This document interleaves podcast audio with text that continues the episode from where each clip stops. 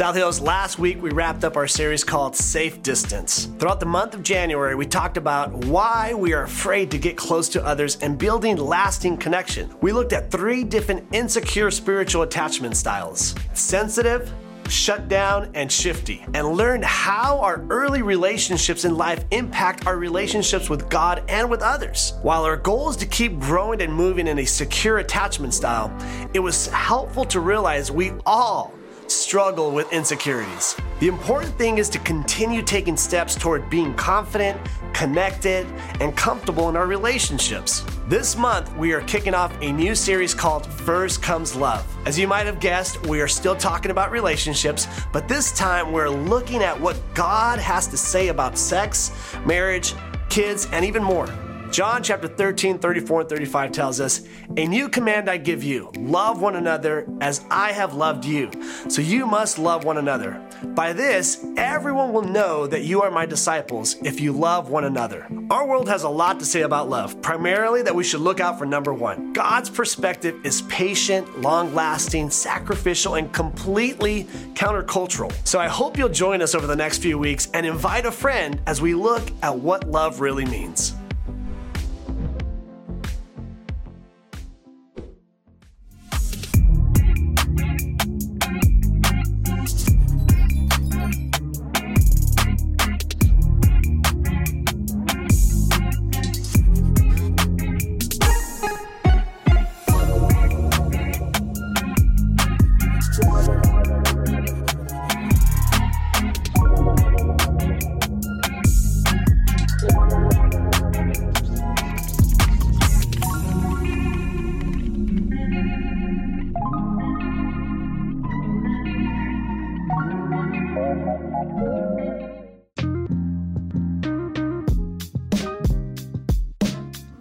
The Sermon Podcast of South Hills Church in Costa Mesa. My name is Chris Kretzu, and I'm the campus pastor here. Thank you for carving out the time to listen to this today. I hope that you will be encouraged and challenged, and ultimately that you'll have a deeper sense of God's love for you. I'll be back after the message is over, but until then, I hope that you enjoy this episode.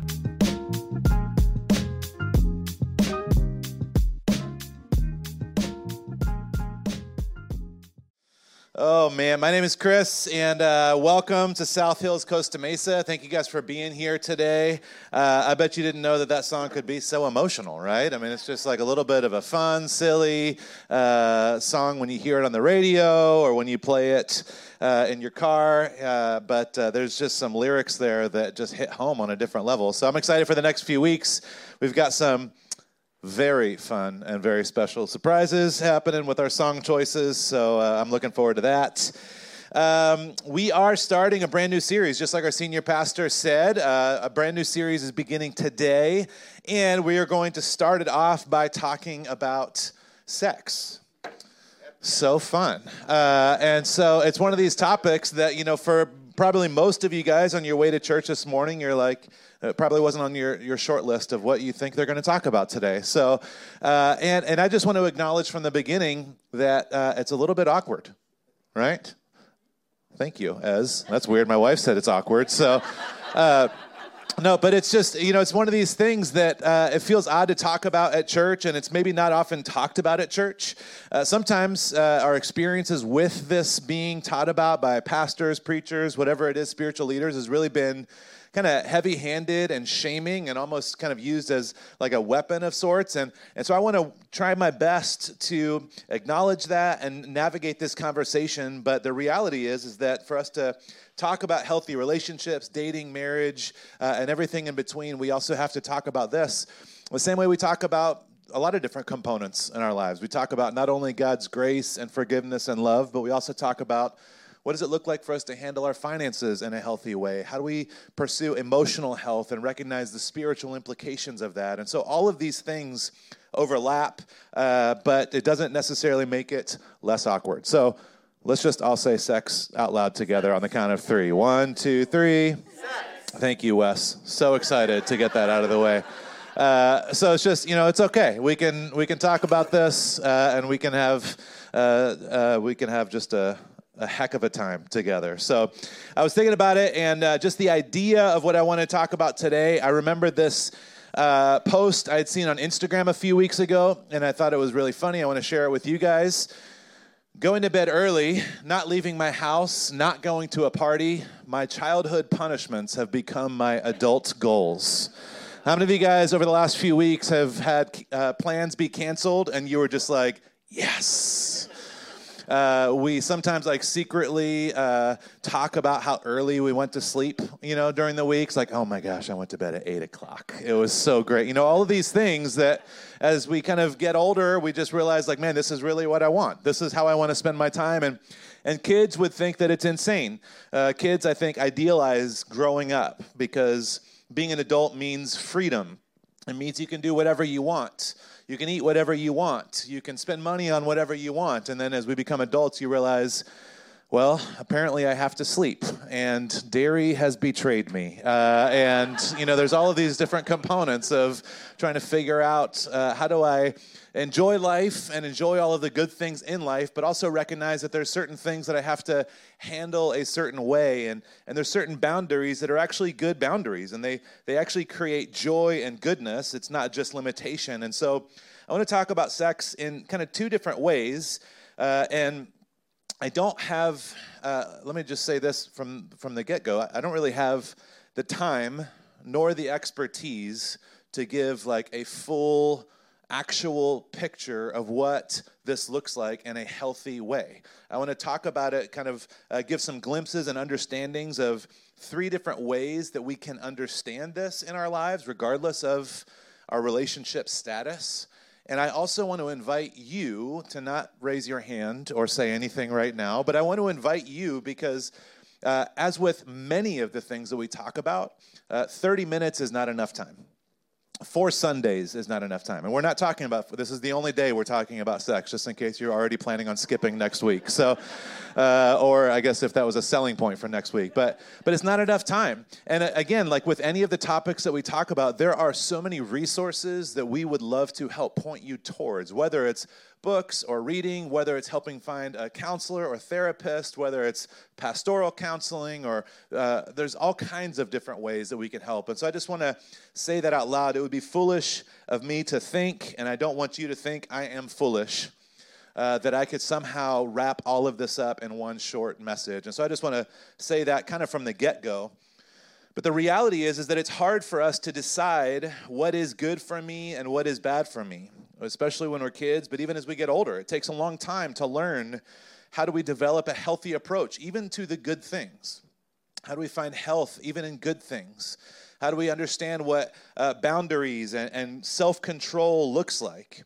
Self control, we said this before, self control is the only kind of control that we're actually supposed to have. Self control is the only thing that the scriptures tell us that we should actually have control over ourselves. And they don't say, hey, you should have this, and if you don't, you're a failure. Scripture tells us that self control is one of the fruits of the Spirit, which means that self control is something that we experience when God is living in our lives. Self control is only something that we can have when we allow the Holy Spirit to move and work inside of us. So we can't just like force ourselves to have self control. It's something that only comes from being connected to God. And so there's this reality for us. And when we think about uh, how do we control our own desires and our own impulses? How do we channel those in healthy ways? Uh, we have to also acknowledge that we're being bombarded by advertising that plays on every one of our desires and impulses, whether it's food or shopping or relationships, whatever it might be. And the job of advertising is to uh, highlight the benefits and suppress the negatives or the side effects.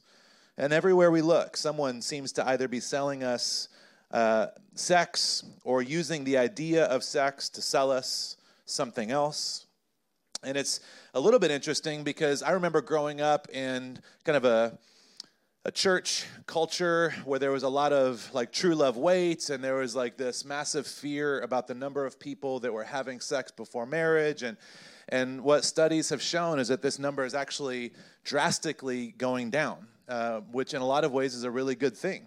Uh, but there's also concerns that they have about it because it's not just that it's going down uh, in regards to teen or young adults having sex outside of marriage is actually going down kind of across the board, inside of marriages and everywhere. There's, there's these challenges that are starting to rise up that people are seeing, sociologists are, are seeing and tracking. And it's interesting because, as much as we talk about and feel some sort of freedom to acknowledge and talk about and, and sell and portray this idea of sexuality, it feels like less people are experiencing it or experiencing the fullness and the goodness of it in their lives. Could it be that we are confused about what it is that makes sex special and meaningful and power, and we've been putting weight in the wrong things? So uh, it's, it's, sometimes a little bit, I feel like a, a cheater when I do this because it's easy to talk in extremes, but I feel like a lot of times, especially in a church context, there are extremes. Um, and when it comes to the topic of sex, people tend to be either obsessed with it or repressed. There's kind of this total freedom and embrace, and I'm going to talk about it and participate and view and read and celebrate it in all forms all the time. Or on the other side of the spectrum, there's like this deep kind of, we're not going to talk about it, especially at church, uh, with my mom sitting in the front row. Uh, and uh, it's not okay, and it's a bad thing, and you should never think about it or want it until you're supposed to. And then all of a sudden, you should magically want it, and it should be great. Like there's this really twisted kind of perspectives, and, and churches and pastors have really done a lot of harm and a lot of damage in that. And one of my primary goals today is just to not cause any new harm. I just want to, it's like if I can get out of this without causing some more problems, I would love that. Uh, so, we'll see. Uh, but there's this reality where there's this spectrum, and, and so people are either uh, way too obsessed or they're way too repressed. And, and neither of those extremes is really uh, the, the ideal. Neither of them is really healthy or what we want to see in our lives. Sometimes churches or, or people, they kind of articulate that sex either isn't a big deal, and oftentimes churches make it seem like it is the biggest deal ever. And this is the thing that will somehow, you, you get this scarlet letter, you get this mark that you'll never be able to be free from. And I just want to say, I'll say it now, and I'll also say it at the end of my message shame is not of God. And people may put shame on you, and they may be called pastors or Christians or whatever it might be. It may be loved ones, it may be a grandparent or a parent or a cousin. But shame is not something that God intends for any of us to feel. Yes, we can make wrong choices, and the beauty is that there's already forgiveness available for that if we accept and acknowledge that. And so, this idea of it becoming like the biggest deal ever uh, and somehow decimating your hope for a future, I think has caused a lot of damage. The church has oftentimes shamed women for having sex and shamed men for wanting sex, and, and then somehow expected their uh, sex lives to become this beautiful, healthy, perfect picture after they get married. And, and there was no real tools or resources or healthy way of approaching this conversation in the years leading up to it. So, what does a healthy view of sex look like? Well, I'm going to tell you exactly in less than 30 minutes. I'm just kidding. Uh, I'm not. I'm gonna, but I do want to give some ideas and some guardrails. Not really guardrails. That's not the right word. I want to. I want to talk about this, and part of this, I think, part of the validity of having this conversation is just you should be having this conversation. If this is the first time that you've had a conversation about sex, and it's not going to be like a conversation, don't worry, I'm not going to ask you questions.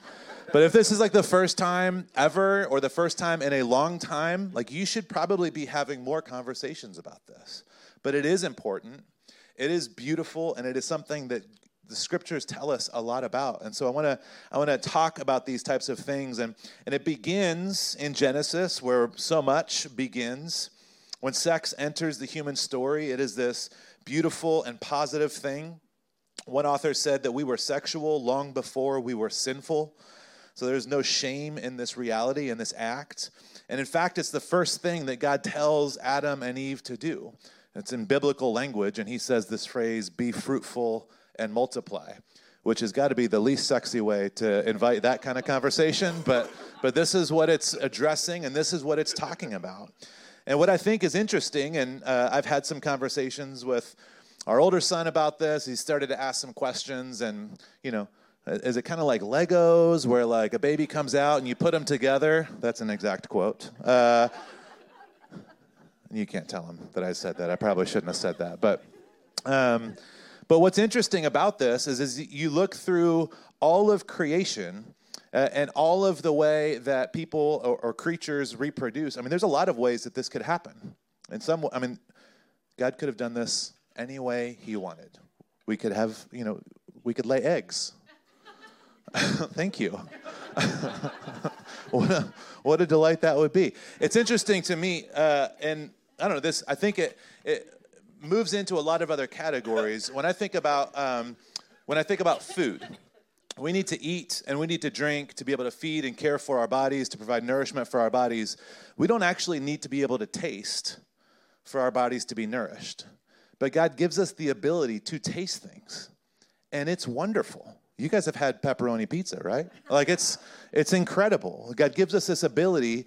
Uh, it doesn't have to be that way, but there's something at the very core of how He designed us, where He wanted us to experience goodness at every level. And the same thing shows up in sexuality. It could have been designed many different ways, but there is this intentionality in how God wants us to experience the goodness, and it shows up all throughout scriptures. That God is a God that wants us to experience goodness. There's a, a lot of poetry in the scripture, and I want to look at one just because sometimes we um, we assume that this is kind of like a, a weird or kind of shamed or topic that's not really addressed much in Scripture, but there's a book called Song of Solomon that's full of poetry that uh, in some ways feels silly and maybe like G rated to us, but at the time this was like very erotic poetry. And so I think it would be great for us to read that here together. So. Uh, Song of Solomon, chapter 4. Uh, the first line is like the best and then it gets really weird. Uh, so, how beautiful you are, my darling, how beautiful you are. Your eyes are like doves behind your veil. Your hair is like a flock of goats that have descended from Mount Gilead. Just long flowing hair. It's great. Uh, your teeth are like a flock of newly shorn sheep, which have come up from their watering place. They're white. You have white teeth. Like this is being celebrated. All of which bear twins, and not one among them has lost her young. Another translation makes it a bit more clear, and it says, Each of your teeth has its matching pair. So it's like not only are they white, but they're all there. this is romance. There is hope for all of us.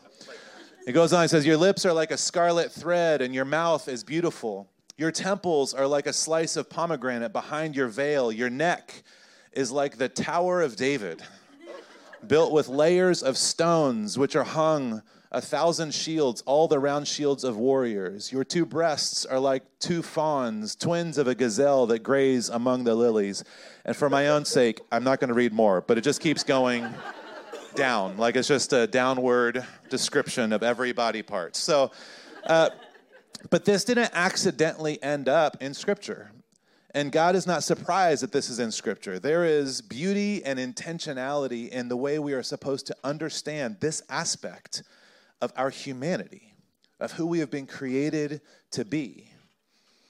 But again, if something's good, we have this thought or this assumption oftentimes, then uh, I don't know that I, I need boundaries. It would be even better without boundaries. Um, I should be able to explore this at my own preference and my own to, to, my own desires. And we're not the first people to think this way. Um, there's a lot of different cultures and history that have a lot of different kind of perspectives and and views on this idea of sexuality. And um, most of the New Testament was written by a man named Paul, and Paul uh, spent the first half of his life. Uh, as a very good Jewish man who was trying to destroy and kill Christians. And he spent the second half of his life after he had this experience of, of believing in who Jesus was and, and changing his life. He spent the second half of it actually planting churches and being persecuted and stoned and beaten up, uh, beaten up, much the way he was doing to others. And so Paul is going out from Israel, kind of going out from the people that had heard about the message of Jesus, and he's starting these new churches in new cities and in new cultures. And all of a sudden, there's all of these differences. So it wasn't just a Jewish perspective now opening up to this idea of who Jesus is as the Messiah, the Son of God, but it was these other religions and these other perspectives of trying to understand well, how do we take our faith and our past and our history and how do we blend it together with what Jesus has called us to do or how Jesus has called us to live? In the Greco Roman culture, um, is where uh, Paul planted some of the very first Christian churches. One of them in a city that was well known for its temple that was built to honor Aphrodite, the goddess of sex and sexuality. This temple, people would go and worship at this temple because it was a good thing. And why wouldn't you worship a good thing? And at this temple, part of the process, and it's um, it feels so bizarre to think about to me at least i guess. I don't know maybe it's not to you guys. Uh, but part of the process of going to this temple is this temple would be stacked with uh, a lot of historical documents say it was around a thousand prostitutes. And so to worship at this temple would be to go and sleep with a prostitute. And this was the way that you would worship. It's a little bit different than what we do at south hills but at the time this was the perspective. And it wasn't seen as this like dirty or wrong thing. It was seen as this, well, this is a beautiful thing. And so why wouldn't we worship it? Why wouldn't we embrace all of the goodness and the pleasure that we want to experience? And so Paul is trying to address some of these ideas. Another city that Paul planted in was uh, a city called Athens, which is kind of known as the birthplace of dualism which is the idea that there's a, a spiritual world and a physical world, and they're very separate.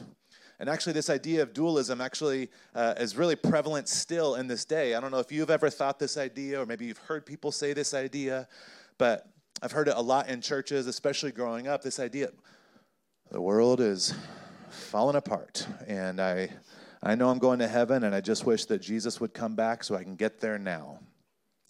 This is deeply formed by the idea of dualism this idea that there is an earthly, physical world and there's a spiritual reality, and I just want to get there. I want to leave this and just get there. And that's not what Jesus talked about at all. That's not what the scriptures talk about at all. They talk about this blended aspect that everything has this spiritual component to it. But people in Athens, they really believed, well, the body is just the body. I can be as spiritual as I want, and I can do whatever I want physically, whether it's sex or other things, because it has no effect on my spiritual life. And Paul is talking to them, trying to help them understand that this is not actually true. And so in 1 Corinthians chapter 6, he says, Do you not know that your bodies are parts of Christ? Shall I then take away the parts of Christ and make them parts of a prostitute? Far from it. And again, I, read this verse, you know, growing up, when I was high school, college, all kinds of times before I realized, like, it feels like this whole prostitute thing feels like a real, like, right turn. Like, why are we just talking about it? But this was a common, understood, totally accepted process and practice. He says, Do you not know that the one who joins himself to a prostitute is one body with her? For he says, The two shall become one flesh. Paul's trying to get them to understand this idea that it's not separate, it's connected. There's connection between these things. It's not a separate physical and a separate spiritual, but God has intended us to be these whole humans, fully experiencing not just physical or spiritual, but both at the same time. They impact each other. And I think that we can kind of intuitively understand this because if sex were just physical, then there would not be as much emotion. There would not be as much pain or regret. There would not be as much uh, uh, negative impact from the unhealthy encounters that we've had, from abuse or from uh, whatever it may be. We understand that there is this bigger impact that shows up. It's so much more than just a physical thing. But what's interesting for me is when Paul says uh, in his letter, he says, For he says, the two shall become one flesh. the he that he's talking about there is Jesus. And he's, he's referring back to, in our gospel, Matthew chapter 19. Jesus is speaking about marriage and about this idea. And Jesus says the same phrase the two shall become one flesh. This is the same phrase that's uh, read in Genesis. They became one flesh. And it's tempting for us in this moment to think about it's like this just a, it's just a sexual thing, but it's actually so much more than that. Um, there is this beauty with this with this word. The the Hebrew word is the word echad. Can you guys say echad? Great job. Um, and this word echad, it's what's translated as one.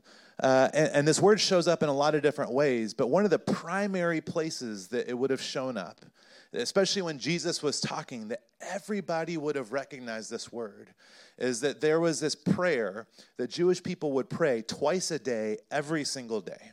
It's called the Shema, and it's from the Old Testament, Deuteronomy chapter 6. And this prayer says, Hear, Israel, the Lord is our God, the Lord is one. And that word one, if you can believe it, the, it's English one is English, but in Hebrew, the word is echad. It's the same word that is used to describe Adam and Eve becoming one. It's the same word that's used to describe uh, two becoming one. It's the same word that the Spice Girls did. They didn't want to sing in Hebrew, they wanted to sing in English, but, but this idea of two becoming one. And what I think is so beautiful and power is what they're referring to in this prayer what Jesus is kind of calling back to is he's teaching about the importance and the value and the beauty of sex. Is he is drawing a very specific line to the unity that God has in himself. Father, Son, Spirit, this mystical, powerful oneness that is God, that is the divine, that is love. We get a picture of that in human relationships. It's not just physical, there's a dotted line specifically to the creator of the universe and what we experience here. It is a beautiful thing. Something powerful happens when two humans become echad, become one. They know each other, and this can't be undone. Now, like I said, it can sound a little bit mystical. Uh, but there's a lot that we have learned about brain chemistry, and obviously this is not my profession, so uh, I only know portions of this. But it's it's fascinating because they have found scientifically that there is so much oneness that happens. There's so much bonding that happens during sex. There's different uh, things that are released in our brains. Dopamine is something that we experience in a lot of different ways. Uh, what's what makes us feel good when we do something exciting or, or uh, fun. And, and this is referred to oftentimes as the addiction chemical.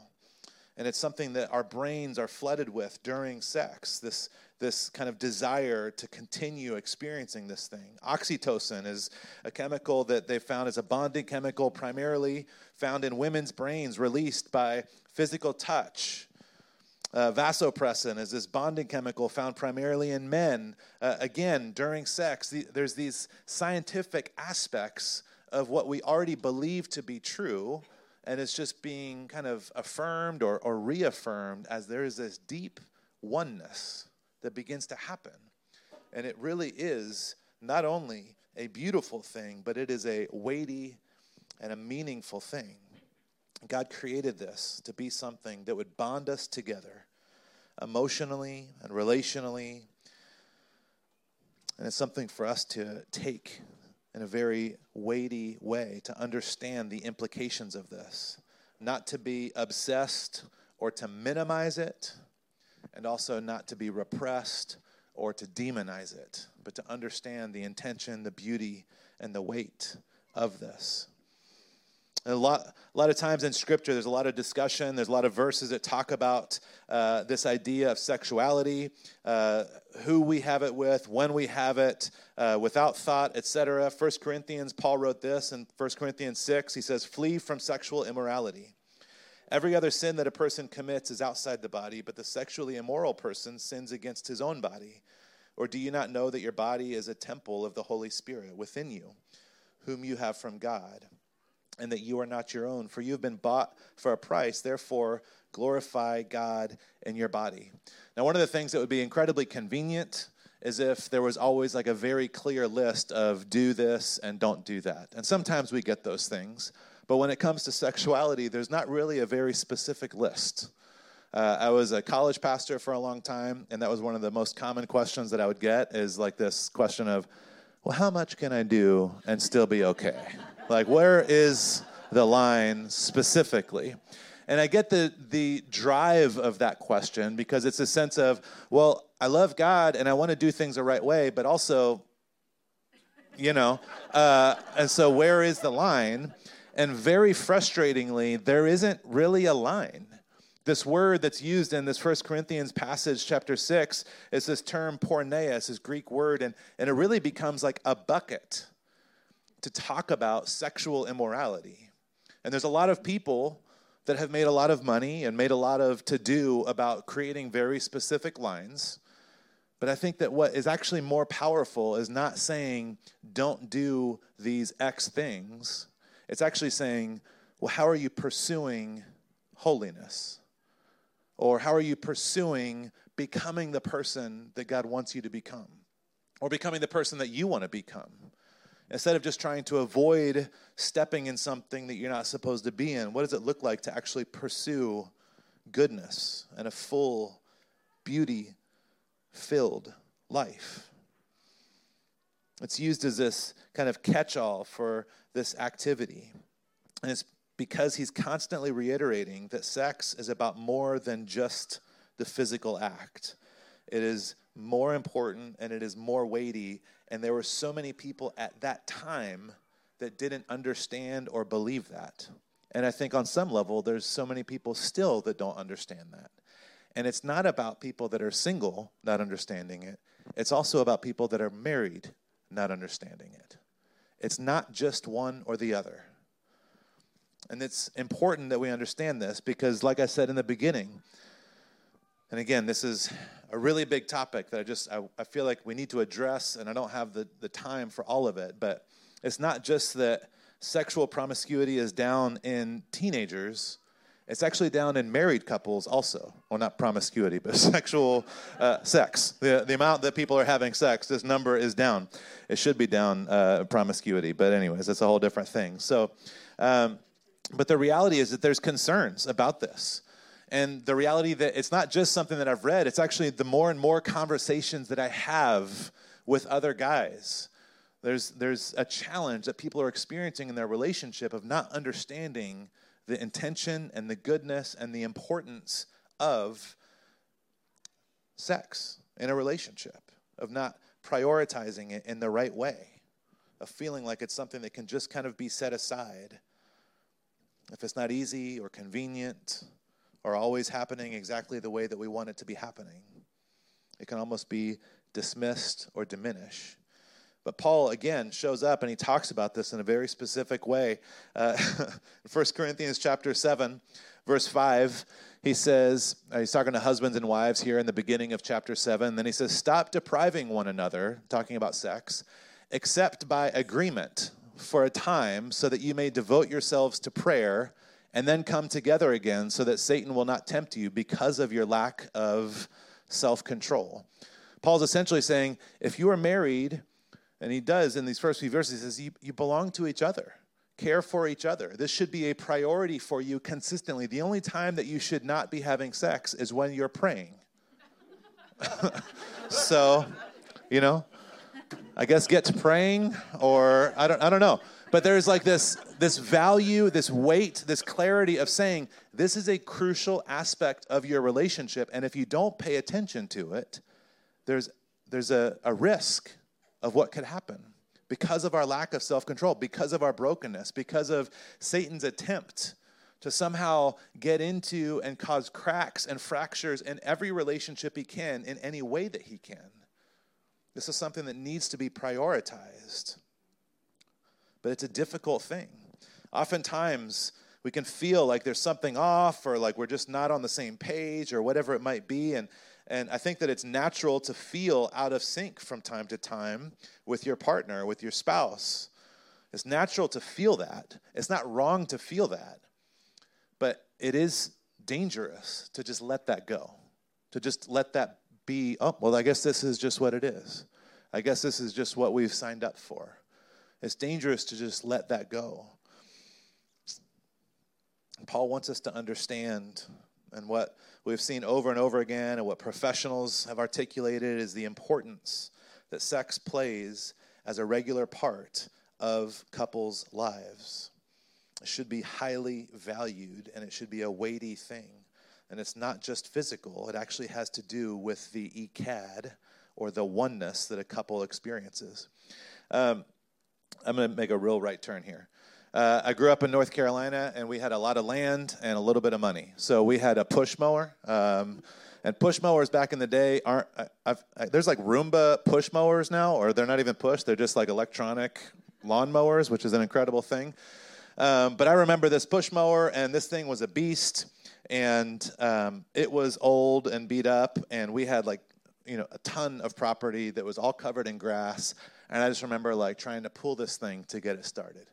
Does anybody remember what that was like? Just like it's brutal, especially as a kid. You're like yanking on this thing, trying to get it going, and um, I remember my dad was uh, fairly handy, and he just fixed a lot of things on his own, and and I remember watching him and the reason why I remember this story is because uh, well, I remember watching him like change the spark plug in this lawnmower.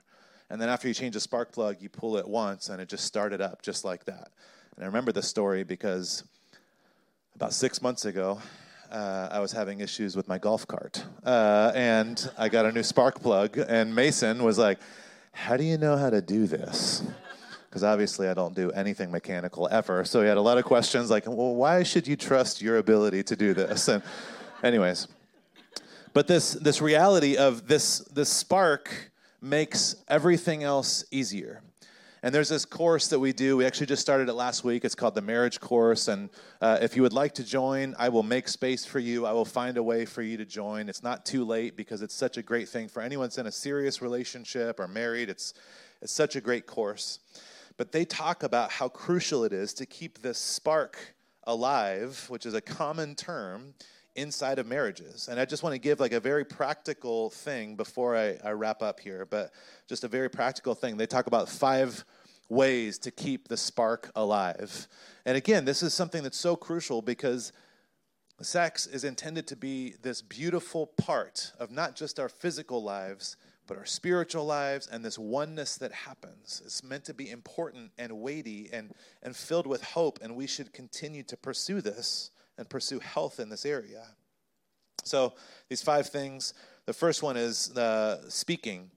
And they talk about how it's difficult to talk about sex and how for many people uh, that it's actually harder to talk about it than it is to actually do it it's like it's, it's much less comfortable to just do it and not have to actually share my thoughts or fears or concerns or any of those types of things. But they talk about how important it is for couples to have conversations around this, how important it is for pastors to talk about it and make everyone uncomfortable. Uh, how important it is for us to say, hey, this is something that we should talk about. This is something that, that you should talk about with your partner. Um, the second thing is prioritizing. And they say this quote they say, sex isn't the icing on the cake of marriage, it's an, essential, it's an essential ingredient of the cake itself. It's not just this like nice to, but it's actually a, a have to. It's a crucial aspect of closeness and connection. The third one is anticipating, and, and they talk about this as the idea of romance. And they say that romance can be flowers and chocolate, but more often it's actually things like taking out the trash or doing the dishes or just caring for each other. Uh, it can be sending text messages, it can be writing notes for each other, it can be all kinds of different things. There's a lot of different ways we can build anticipation in this way. The fourth one is the way that we respond to others, to our partners. That oftentimes they say sex starts as a decision and then desire follows and they talk about the way that we respond in positive ways, how it can build confidence and trust and safety and security. And, and then the fifth one is kindness. And it, it feels obvious, but are we being kind to each other? Are we being kind to our partner? Are we being encouraging and speaking in love and building them up and telling them uh, all of the amazing things about them? Or maybe you can only find one amazing thing about them and just say that one every day. Like, it doesn't have to be that they're the perfect person but are we being kind intentionally and speaking life into and, and so they talk about for couples specifically they talk about man if, if you're feeling like there is a gap if you're feeling like there is this deficit or this separation in your relationship when it comes to sexual intimacy the, the, the, the desire to pursue just some basic things can begin here. Maybe there are bigger conversations that need to be had. Like I said, I, I can't touch on every single aspect of this reality but there's resources available. And as a church, it's important for me that we are all pursuing health in every aspect of our lives because I want us to be a healthy community. It's important that uh, we are pursuing this because we have we have kids who are watching us and observing our marriages. We have people in our community. We get to encourage and, and, and cheer each other on in different ways. And so, um, as much as I can, I, I want to make sure that you guys know I want to be able to resource you and your relationships as much as I can. So, in closing, um, what we have talked about here is the beauty, the weight, and the hope that exists inside of sexuality as God intended for it to be. And I think that there's a question that I've heard talked about in relation to um, discipleship as a whole being formed into the people that we want to be. And I think it actually really applies as well to this conversation around sexuality. And this question is Who am I becoming by what I am doing? Who am I becoming by what I'm doing? And I, I just want to like pause for a second. This question can be asked in any aspect of our lives.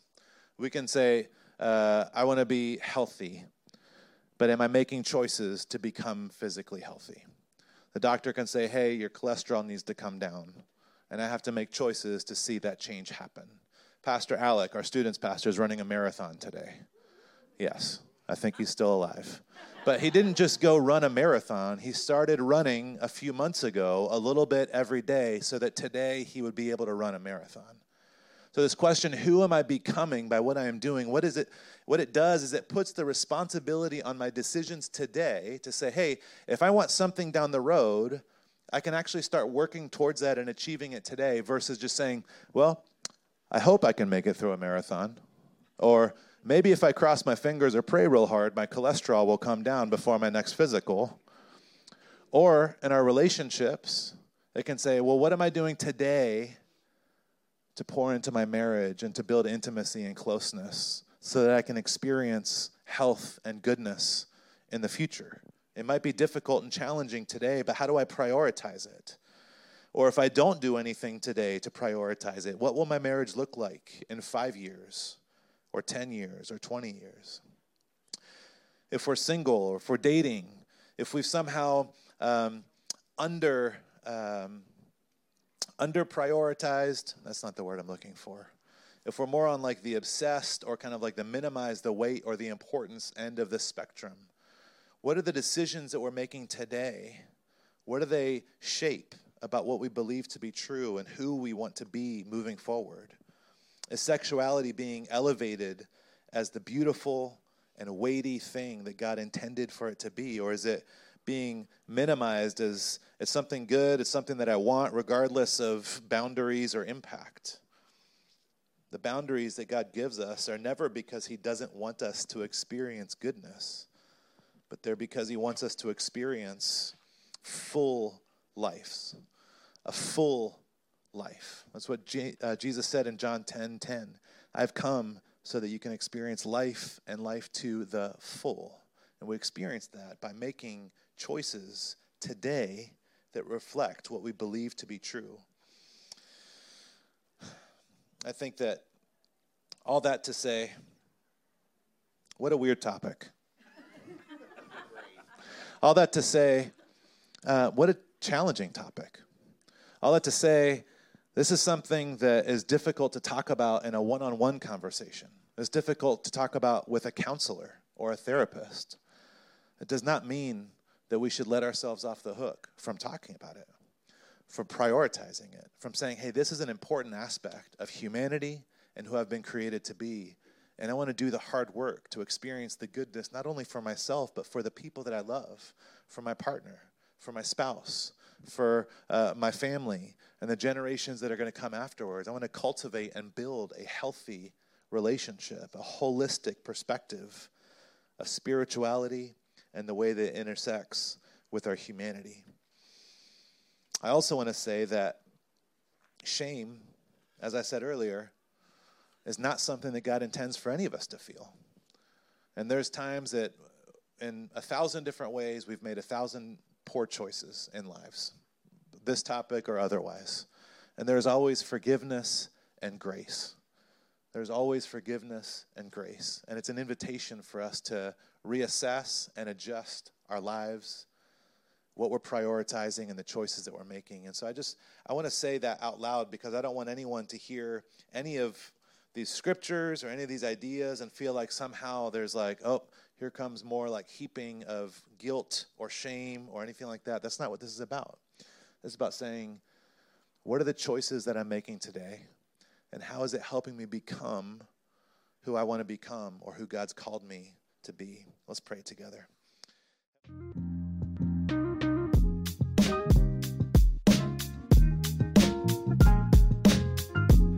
Well, regardless of where you may be at in your faith journey, I believe that everyone has a next step that they can take. If you'd like more information about what it means to put your trust in Jesus, information about getting baptized, or maybe even attending a Discover class to grow more in your faith, you can visit us online at southhills.org forward slash Costa Mesa and then scroll down to the Next Steps section.